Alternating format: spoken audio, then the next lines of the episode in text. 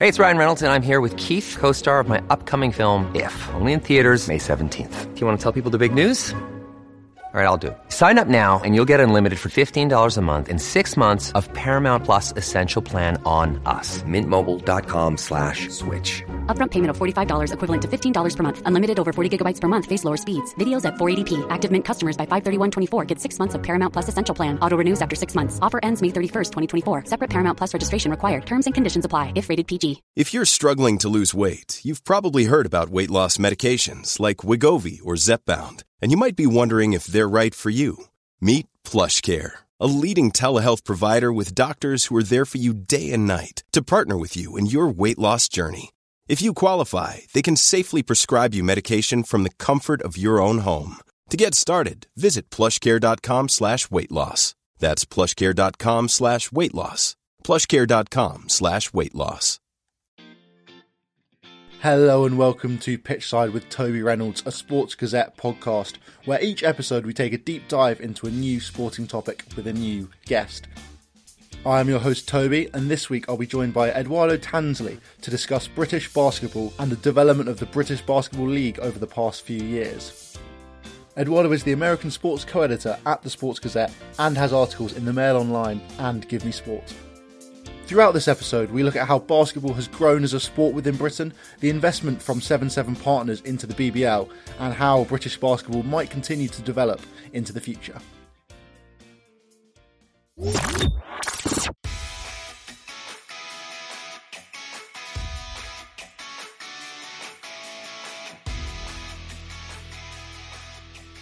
I'm now joined by Eduardo. Eduardo, I just want to know, what was the thing that got you first into basketball? A pleasure to join you, Toby. Yeah, first got into basketball, I think just them names, you hear them about, LeBron James, Steph Curry. At the end of the day, you know, these are box office, big brands, and eventually you hear about them. And I've got a Dominican background, and obviously Dominican and American sports have close ties, particularly in baseball. But yeah, something about the sport of basketball, it being accessible, it being easy to watch with these big names. Yeah, it hooked me in for sure. Most people I seem to know who like basketball got in through the NBA rather than British basketball. Why do you think this is? Is it because it's just so much bigger than over here? Yeah, that will probably be the same for me as well. And I think it is because obviously it is the elite league of basketball, the NBA. You know, it's where all basketball players aspire to be, and it's where the highest level is being played at. So I think that's an element of it. And also just the brand associated with it, whether it be the players or the branding of the British Basketball League, does need improvement so that more people in Britain can be aware of it and more people in Britain, you know, start attending these games and start becoming fans of the local teams. With football being sort of the most popular sport in England, cricket and rugby, tennis probably the tier below, basketball sort of seems to be languishing sort of towards the bottom. What do you think the biggest challenge for basketball is in the UK, trying to grow it? Well, I think when you say towards the bottom, I think maybe in terms of, you know, viewership at the moment, but in terms of actual participation in basketball, I think there's definitely a wide participation due to it being such an accessible sport. And also you look at figures such as, you know, the NBA League Pass, which is, you know, their pass for viewership outside of the States. You know, Great Britain are the number one purchase of that league pass. They're the number two purchaser of Nike basketball merchandise. So in terms of the market for basketball, I definitely think it is, you know, in terms of the people that are playing it and the viewership potential, it could be matching a cricket, it could be matching a rugby for sure. So in terms of the challenges, I think the challenges are finding those investors who are willing to look at, you know, a more minority sport and, you know, really take it on board. And obviously with 777, that is, you know, one of them investors that have got on board. As you mentioned there, 777 bought 45% of the BBL, the British Basketball League, in 2022, and also own the London Lions teams. They have a majority sort of sharehold within the sort of franchise system. Do you think that that's been sort of a big move and a good move for British basketball? Yeah, I mean, I think if you look now at British basketball, there's deals going on all over the place to now, you know, branch out the viewership. There's recently a deal with Bally Sports where the BBL will be getting broadcasted in America. If you look at 777 and their impact at London Lions in particular, the London Lions have just secured their place in the Euro Cup playoffs. You know, they're signing really high-caliber players. You look at Sam Dekker, a former first-round NBA draft pick. You look recently, only this week, they've signed David Nwaba out of the NBA G League with previous NBA experience. So in terms of the cachet they're bringing to London Lions, they've absolutely accelerated that franchise. And in terms of the league more widely, I think there's definitely a more rigid structure in place to, you know, help that growth. And as a casual fan or someone who's just starting to get more into the league, I've just been seeing that through following, you know, various profiles and you get to see them new deals they're making, their new moves. And I think, yeah, definitely there are some really promising things coming out of the league at the moment due to that. As I mentioned, they also, as you mentioned as well, they also own the London Lions 777 as well as having a large share within the league. Do you think this is a conflict of interest? Do you think that they're going to try and change the league to give them a boost? They're obviously London Lions are top of the table at the moment by quite a long way. Is this partly because they're owned, them and the league are owned by the same company, or is it just a bit of luck that? I mean, at the end of the day, on the court, you know, things are. You know, it's 5v5 players. That's as fair as it gets. So, but in terms of behind the scenes and the money that goes into these five players, plus the wider roster, you know, 777 obviously have a bigger cachet to play with than some of these other teams. And I think the, you know, advantage has been clear in terms of the domination that London Lions are achieving. But at the same time, it's good for the league as a whole to see London Lions go into the Euro Cup and make it into the playoffs against some of these established European basketball nations that have historically provided good basketball sides. So, sure, you know, London Lions have had the short-term advantage of seeing these high-profile players from America and elsewhere come in. But in the long term, this will help the growth of the BBL to become a more reputable place for basketball players to come and, you know, give it more profile within Europe due to, you know, the London Lions and also other British basketball teams within Europe, given their newfound success in those regions. Do you not think that maybe if London Lions do dominate the league very comfortably that, because it won't be as a competitive league, players might be less inclined to come to England because they might think they have less of a chance of sort of either challenging the title or if they move to the London Lions, it'll almost be too easy? Yeah, of course. Long term, it isn't a, you know, ideal situation for one team to just completely dominate any league. You know, obviously that's not necessarily good for viewership, that's not good for engagement when things come that predictable. But as I said, I think it's a hope that, you know, other teams can find this investment, other teams can benefit from the growth that may come their way through the increased profile. And I think that is ultimately the end goal, what these people are aiming for. And, you know, you've just got to look at Sheffield Sharks themselves have just acquired a stadium or rather a court to play their games, and moves such like that will massively elevate a franchise because all of a sudden you've got your own income coming in from events, from games, from food, hospitality, whatever. And so around the league, there is promise such as that. But don't get me wrong, there's also, you look at Plymouth have recently had their chairman step down due to them not being able to acquire a facility to play in. So, yeah, there is still inequality there, like you say, and London Lions are dominating currently. But there is also other franchises making moves, such as the Sheffield Sharks. So do you think that actually, because London Lions are proving they can compete in Europe, as you mentioned, getting through the Euro Cup quite nicely, that it might encourage more teams to try and invest more and keep progressing?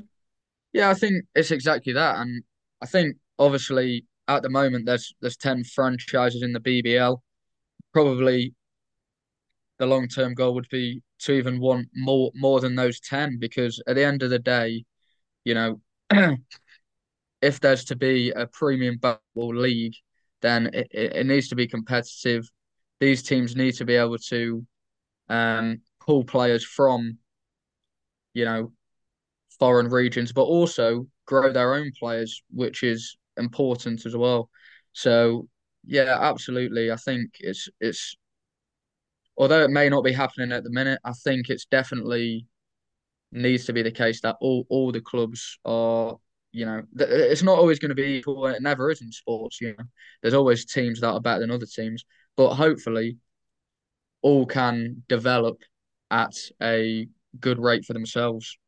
So what do you think the biggest, like, sort of technical factor that London Lions are dominating, or how have they managed to construct such a dominant squad? What do they have that other teams might not have, other than maybe money?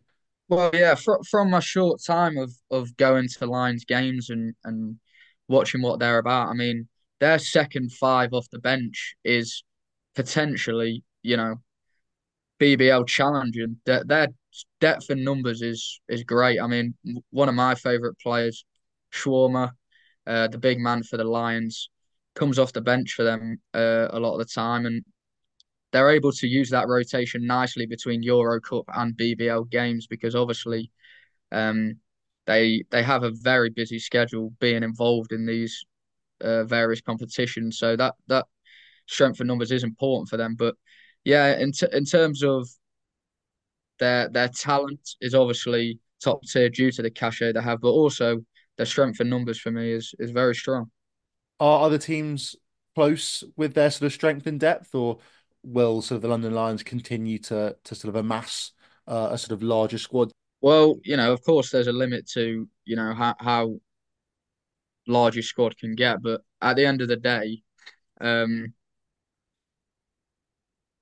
your wage budget is only what you can manage. And, you know, you look at the other teams that are close to challenging in the British Basketball League, you know, Sheffield Sharks are consistently playing good basketball. You look at Newcastle Eagles, who are historically the best side in the British Basketball League. Of course, they're going to try and add strength in numbers, as they will, making moves during an opening now where players can come in and come out. But it's about attracting them players from overseas that the Lions have really been able to do to give them that advantage. So, yeah, I mean, it all depends on the kind of pull that them other teams can amount, really. You mentioned there the sort of the wage bill of different teams and how they're all able to spend it effectively. For a long time, the league had a salary cap of about £250,000, and obviously its main aim of a salary cap is to encourage competitive balance so that different teams have opportunities of winning the title. Was that very effective while it was going on? Well, from my understanding, the removal of the salary cap was, of course, it was originally at £250,000 for an entire BBL roster. Whereas now you might be looking at some of the London Lions players individually. You know, we're not too sure on the numbers, but in the theory, you know, if they wanted to go and recruit a player from overseas for that money individually, then they could. And that was put in place so that London Lions and the other British Basketball League teams that are competing in Europe can bring in talent that is worthy of getting good results and progressing them through these tournaments, which, by the way, you know, British basketball teams don't have a great history within Europe.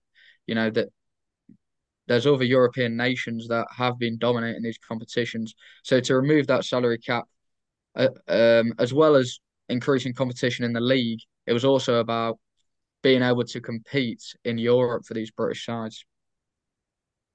And you think it has worked and will continue to work, that teams will now be able to compete more in Europe? Well, absolutely. I mean, you look at the Caledonia are out there competing in Europe. And the Lions themselves, like we said, just this week have got through to the Euro Cup playoffs. So, you know, at the moment, it's definitely helping these teams recruit top players and making moves. All in all, do you think then that the sort of the stopping of the salary cap as of last season is beneficial for the BBL? Yeah, it all comes back to higher profile players, European exposure leading to British basketball exposure. You know, that's the equation. I think that is what the idea behind it is. And for me, yeah, I mean, when you look at this season alone, absolutely things have taken a step up back towards, you know,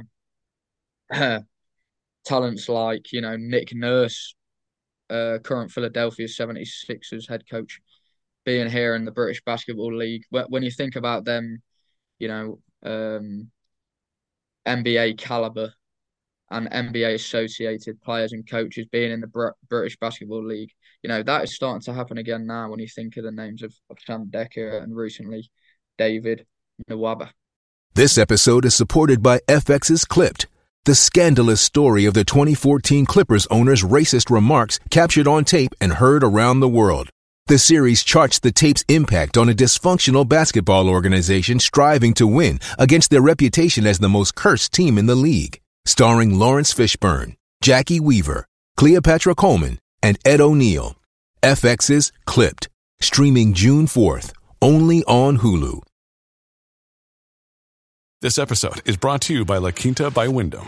Your work can take you all over the place, like Texas. You've never been, but it's going to be great because you're staying at La Quinta by Wyndham. Their free Bright Side breakfast will give you energy for the day ahead. And after, you can unwind using their free high-speed Wi-Fi. Tonight, La Quinta. Tomorrow, you shine. Book your stay today at LQ.com. So in the long term, do you think that the BBL has an opportunity to compete with the NBA, or is it almost more of a factor of just closing the gap to the rest of Europe and sort of and looking in that sort of system? I think realistically it should be more about, you know, a lot of minorities in Britain may not feel that sport in the UK actually represents them because, you know, maybe they're turning on TV, they're seeing a lot of cricket coverage, a lot of rugby coverage, and maybe these are sports that, you know, they've never been able to play or not interested in playing.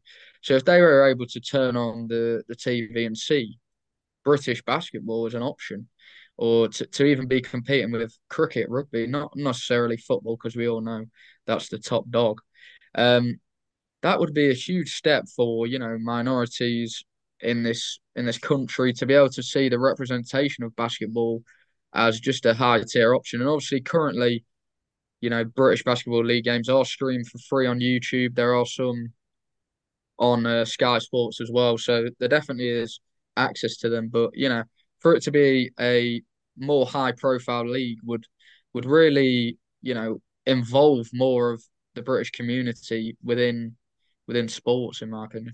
What is the coverage like? Because I always find that obviously going to games is an unbelievable experience of any sport, but actually the accessibility on TV and the sort of the level of commentary is almost quite key, because if you start watching a sport and have no clue what's going on, then I find it quite hard if the commentary's either really boring or almost too technical or not technical enough, and they're almost sort of playing down to you, that it can be quite a hard balance for commentary to get. What is the BBL commentary and coverage like? Well, one thing I can say is that obviously there's only 10 rosters in the BBL. So that means in terms of learning, picking it up, you know, you're not inundated with players and clubs. There's only, you know, 10 to follow. So straight away, you're off to a good start. And then secondly, if you're trying to get into the BBL or, you know, follow teams, like I said, there is free BBL games streaming on the Sky Sports YouTube. And that really is just to, I imagine, just increase the exposure of the BBL and get people watching it. And of course, they'll be aware that, you know, some people that tune into those games are just starting out getting into the BBL, and therefore, you know, they're trying to build brands around these clubs, around these players. And I think you know, again, if we look at the London Lions, that at the minute they've got a bigger brand on Instagram than the actual league itself. So in terms of having, I think it's 50,000 followers to the league's 40,000. So, yeah, I think, of course, they've probably got marketing strategies and they're trying to... I think the best way to get a fan into a sport is perhaps get them rooting for someone or even rooting against someone. So I think those are important elements that are all considered in the BBL marketing strategy. And yeah, in terms of the commentary itself, I think that, you know, you can happily watch a game and definitely understand what's going on. How big a factor of the London Lions' huge following do you think is the fact that they're a London-based side? Do you think that, because I think from looking at it, they are the only London-based side. You've got maybe a team out in Guildford, but otherwise they sort of almost command the whole market. Yeah, I mean, of course, London has that bigger population, so therefore might amass more fans. But to be honest, that's one thing about this basketball league that I do admire, that you've got the likes of Plymouth, you know, you've got the likes of Cheshire. I mean, these are more smaller communities that are still represented by a basketball side. And I think that's really good to see that, obviously, as well as your Sheffield Sharks, your London Lions, there are smaller communities that are being represented in the British Basketball League. So, yeah, I'm sure that their following recently has come down to that success and come down to them being in the capital. But also, you know, perhaps we have to give a bit of credit to 777 and also, you know, the sort of London Lions team for the brand awareness they've been able to spread, really. No, definitely. They do seem to be doing something right. I saw that there's been a over 200% increase in viewership over the last sort of couple seasons. So I think them combined with maybe, yeah, Sky and the coverage does seem to be going well. On this season in particular, London Lions are top of the table right now, absolutely dominating. Do you think that will continue and what's been going on sort of within the league itself? Yeah, so this weekend, actually, we're currently in the midst of the BBL Cup. So that will be an exciting time for other teams to potentially challenge the Lions and say, you know, we're still here. Because obviously at the moment they're very much ahead in the league, but in the cup it's all to play for with only one or two games played per side. So that'll be an interesting weekend. And on the March 17th will be the first BBL All-Star game since 2011, I believe. So, you know, if any BBL fans or hopeful BBL fans want to get involved with that, then voting is open to go and vote for the BBL All-Stars. That will be taking place on March 17th, as I said, at the Copper Box Arena. So, yeah, there's a lot of exciting things going on in the BBL right now in terms of that. Do you think the All-Star game is quite a good idea? Did you say it was the first for almost a decade, was it? I believe the first since 2011. And, yeah, I mean, absolutely. It's always a good extravaganza to see the best players in the league recognised. And again, this can help build their profile, show the best of what the British Basketball League has to offer in a fun format. Yeah, it's definitely a fun idea for sure. Yeah, I really like the idea of an All-Star Cup, I think, or an All-Star game, sorry. It's a very accessible way to watch any sort of sport. I'd love to see it in rugby and cricket and in football, just because it allows you to go and watch the best players compete alongside the other best players and against the other best players. Do you think that this could almost be a good sort of little boost for the BBL? It's quite an American idea, but could work quite well. Yeah, well, obviously we had Todd Bowley bring up the idea in football and he got a bit slated for that. And don't get me wrong, there are weaknesses to All-Star games because in the NBA, for example, you know, a lot of them don't necessarily take the game seriously in fear of injury or anything of that nature. So, you know, it definitely has been criticised over the years for just not having a competitive nature or not being a good viewing.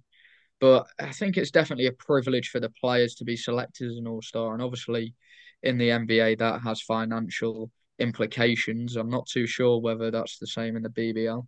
But nevertheless, it definitely will, of course, be a privilege for them to be recognised for, you know, what they've been able to do within the league. So, and obviously fans are a part of that in terms of they're actually voting for these players and showing their respect and love. Do you think that there are any other ideas that maybe the BBL can copy from the NBA that might help boost it as a league? Well, I think it's hard really, because obviously it is a different audience in terms of, as we said, Americans, they grow up playing basketball. They grow up, into the sport. Whereas for the BBL, they're actually trying to take attention away from, cricket, rugby and football towards basketball. So, although to some extent they can definitely be inspired by the NBA. I mean, Adam Silver has received high praise for the work he's done as the NBA commissioner. But also they need to carve their own path to actually entice a British audience, which may want different things, obviously. Definitely. Well, thanks so much, Eduardo. It's been great having you and hearing some insight about the BBL. Thank you very much, Toby. Thank you all so much for listening, and make sure you head over and follow us on social media. It's at Pitchside_podcast on Instagram, Toby Reynolds 10 on TikTok, and Toby _Reynolds 10 on Twitter. Head over to the Sports Gazette website to read articles from all of our pundits and writers here at the Sports Gazette. Make sure you like the podcast and give it a rating, it really helps. And make sure to join us next time on Pitchside.